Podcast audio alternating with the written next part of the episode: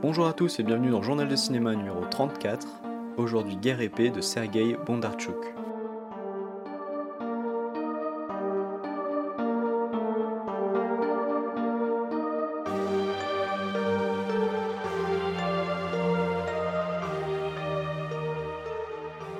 Et je vais sans honte me servir de l'été comme excuse pour vous dire que malheureusement je suis pas sûr de faire des épisodes hebdomadaires jusqu'à la rentrée, mais je vais faire au mieux pour tenir cette cadence. Épisode un peu spécial aujourd'hui avec Guerre épée ou Voyna Imir en russe, qui est un film russe sorti en 1966 et réalisé par Sergei Bondarchuk, et c'est une adaptation du très célèbre roman Fleuve du même nom, écrit par le géant de la littérature russe Léon Tolstoï, un livre que je n'ai pas lu, mais dont je sais qu'il est quasiment impossible à résumer, tout simplement parce qu'il grouille de personnages, de familles différentes, des personnages qui ont plusieurs noms, plusieurs prénoms. C'est un livre qui parle d'histoire, de philosophie, de politique, et qui est célèbre notamment pour sa durée assez colossale. Pour adapter en film une telle œuvre à l'écran, il faut évidemment faire des choix d'adaptation que je connais assez mal, donc je ne vais pas faire la comparaison entre le texte et le film, mais il y a évidemment beaucoup de coupes dans l'histoire. Mais malgré toutes ces coupes, eh le film dure près de 7 heures dans sa version cinéma et 8 heures dans sa version longue, divisé en 4 films, qui en fait n'en constituent qu'un seul. Un film qui a réussi à se forger la fausse, malheureusement, réputation de film le plus cher de l'histoire du cinéma, car si son budget colossal de 8,29 millions de roubles en 1967 en fait le film russe le plus cher de l'histoire, aujourd'hui, rapporté à l'inflation, en 2017, le film n'aurait coûté que 60 millions de dollars. Et cette histoire de budget a son importance, tout simplement parce que le film est une réponse à la version américaine de King Vidor, avec dans les rôles principaux Audrey Hepburn et Henry Fonda. Et ce film américain a eu un grand succès populaire et critique, ce qui avait été vu un peu comme un affront pour les soviétiques, qui se sont donc donné pour objectif de faire un film qui allait surpasser la version américaine.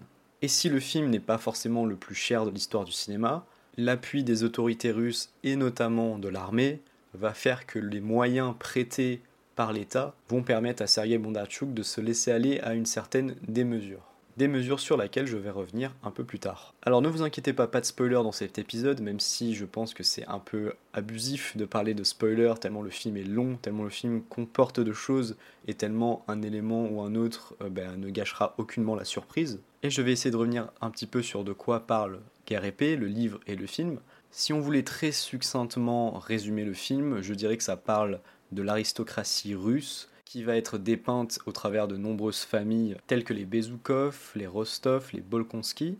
Et donc cette aristocratie russe va se retrouver face à un ennemi qui n'est autre que Napoléon, qui se dirige vers la Russie avec ses armées et qui va bouleverser la vie de tous ces gens.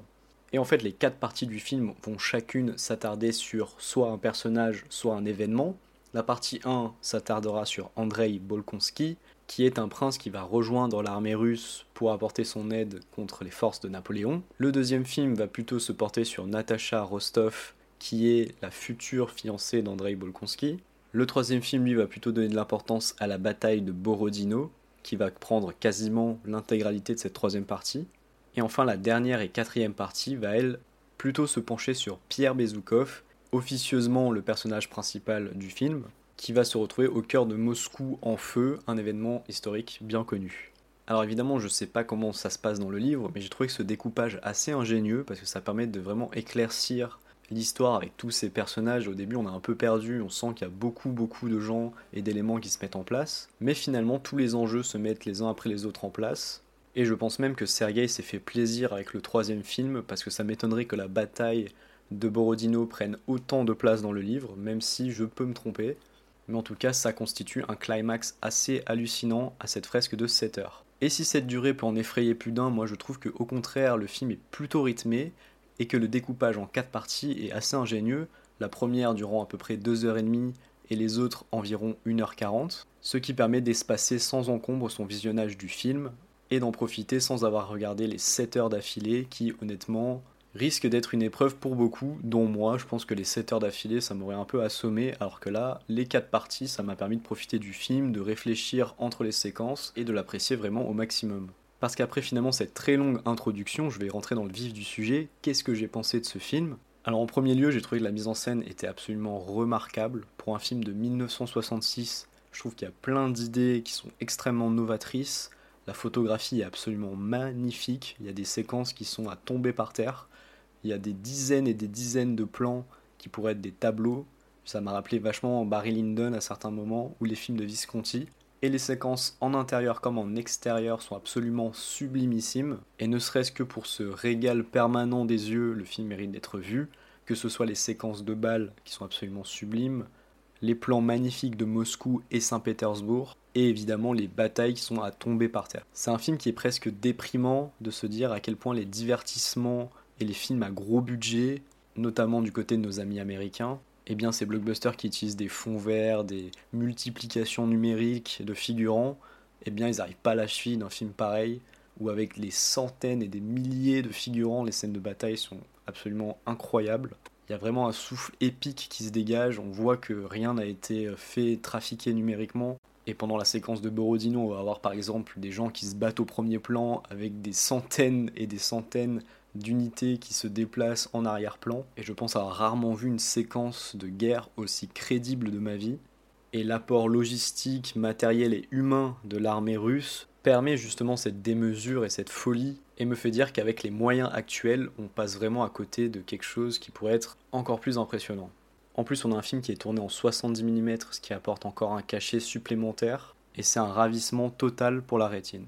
Et même si on a d'incroyables séquences de ballet, d'incroyables séquences en ville, où vraiment la culture russe est exaltée, et c'est un film qui est dans ces séquences-là, est vraiment euh, une déclaration d'amour à la vie, ça va vraiment être dans ces séquences de guerre et dans cette fameuse séquence de la bataille de Borodino dans le troisième film qui dure près de une heure, je dirais 45 minutes, une heure la bataille, sachant qu'on a aussi un avant-goût avec la bataille d'Austerlitz dans le premier.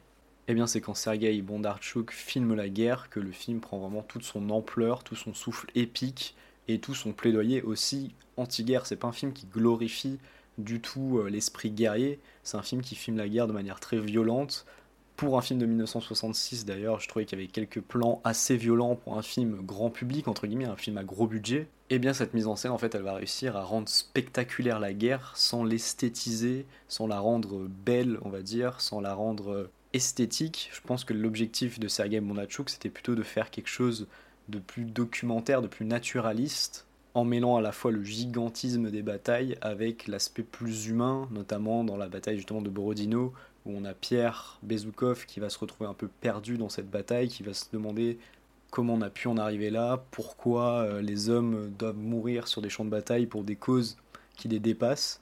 Et même si c'est des thèmes évidemment vus et revus, eh je trouve que le souffle épique de l'histoire, de la mise en scène et du destin des personnages sublime l'ensemble. J'ai même été frappé de voir à quel point certaines séquences ressemblaient au cinéma de Terrence Malick, notamment à la fin de la première partie on a vraiment un discours philosophique avec euh, des arbres filmés, euh, une espèce d'ode à la nature euh, exaltée qui fait vraiment penser à Tree of Life et à pas mal du cinéma de Malik des années 2000.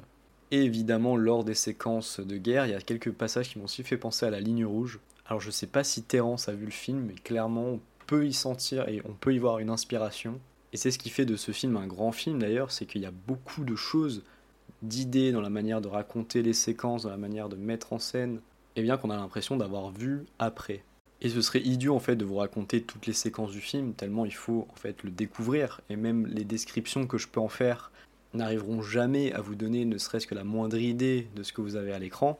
Et de même, ce serait très difficile pour moi de revenir sur toutes les thématiques abordées dans le film, tellement il y en a, tellement en 7 heures, Sergei Mondachuk arrive à balayer beaucoup d'idées et de questions, notamment sur le destin, sur l'identité russe, sur ce qui fait une nation, sur Napoléon, sur la guerre, sur la paix, sur la noblesse, notamment avec Pierre et Natacha qui tous les deux essayent de sortir de leur destin qui semble avoir été tout tracé et qui vont se confronter à la difficulté de la vie en dehors du cocon aristocratique. Bref, il serait à peu près impossible pour moi de parler de tout ça.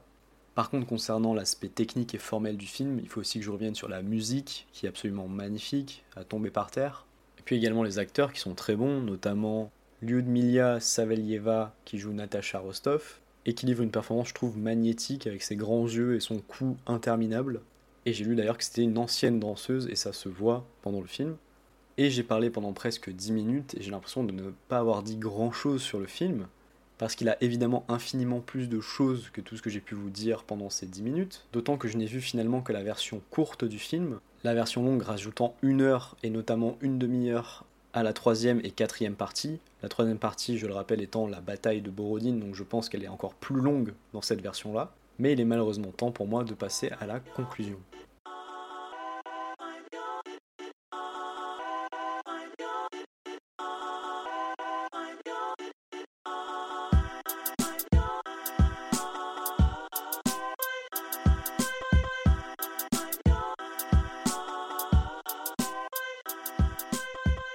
Alors, est-ce que je recommande cette version de 1966 de Guerre épée réalisée par Sergei Bondarchuk?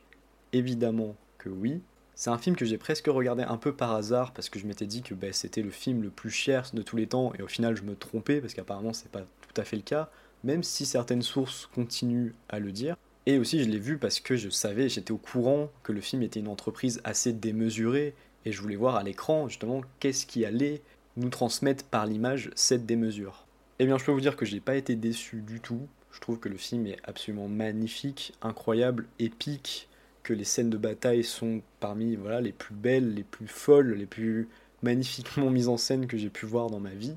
C'est un grand divertissement comme il devrait en avoir plus souvent. C'est un film qui fait réfléchir, c'est un film qui émeut, c'est un film qui interroge. C'est un film qui a beau avoir été une réponse un peu politique, il faut le dire, à la version américaine. Ça n'en fait pas du tout un film de propagande russe même si évidemment la culture russe et la fierté russe d'une certaine manière est exaltée dans le film, eh bien je crois malheureusement que c'est un film qui est un peu trop oublié aujourd'hui dans l'histoire du cinéma. J'ai lu un peu la réception qu'il avait eue à l'époque, et notamment l'Oscar du meilleur film étranger, et sa place aujourd'hui dans le cinéma, où malheureusement ben, c'est un film dont on parle assez peu, je trouve. Je pense évidemment du fait que la culture américaine est écrasante en comparaison de la culture russe, notamment concernant le cinéma. Mais vraiment, je pense que tout cinéphile devrait essayer de regarder le film. Franchement, c'est assez simple, 2h30, 1h30, 1h40, 1h40 à peu près.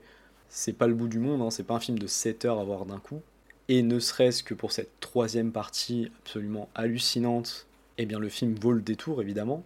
Mais je crois surtout que c'est un film qui a vraiment sa place dans les livres d'histoire. Il m'a marqué vraiment profondément, plus que ce que j'aurais jamais imaginé. Et je pense même qu'il fait partie des rares films auxquels j'attribuerais la note de 10 sur 10 tant tout ce que je conçois être le cinéma est dans ce film.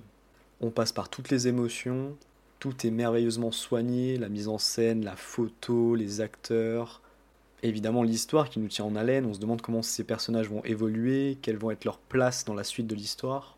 Et comme souvent dans des œuvres monumentales comme ça, on a envie de se replonger dedans immédiatement après pour voir ce qu'on a loupé, essayer de regarder tous les petits détails. Et encore une fois, je reviens sur la bataille de Borodino mais le nombre de détails dans cette scène, c'est absolument hallucinant. Je pense que les passionnés d'histoire, quand ils voient cette séquence, qu'ils voient comment les troupes se déplacent, etc., ils ont, je pense, l'impression d'avoir en face d'eux une vraie captation d'une bataille napoléonienne. Et vraiment, je crois que ceux qui aiment le cinéma, qui s'intéressent au cinéma, devraient essayer, s'ils le trouvent, s'ils ont l'occasion de le voir, de voir ce grand chef-d'œuvre qui malheureusement n'est pas si connu que ça, n'est pas si réputé que ça en France en tout cas, et ça m'attriste finalement pas mal. Mais le principal c'est que j'ai pu la découvrir et que j'ai pu vous en parler et j'espère que d'autres personnes s'intéresseront à ce film après cette chronique. En tout cas, moi, ça m'a énormément donné envie de voir le film Waterloo de Sergei Bondarchuk, qui parle donc de la bataille de Waterloo, et qui apparemment est à peu près aussi monumentale que la bataille de Borodino dans le film. Donc j'espère évidemment voir ça au plus vite. Pour conclure, jetez-vous sur ce film si vous en avez l'occasion, vraiment vous le regretterez pas je pense. En plus, on vit à une époque où Criterion a sorti une version restaurée du film que j'ai pu voir du coup, et qui permet au mieux de profiter de cette œuvre magnifique. C'était tout pour cet épisode de Journal de Cinéma, j'espère que ça vous a plu. N'hésitez pas à vous abonner sur votre plateforme d'écoute favorite, Podcast Addict, Apple Podcasts, Spotify, Deezer, tout ce que vous voulez. Et évidemment, vous pouvez suivre le podcast sur Twitter pour avoir toutes les dernières informations. Je vous remercie, à la prochaine. Bye bye.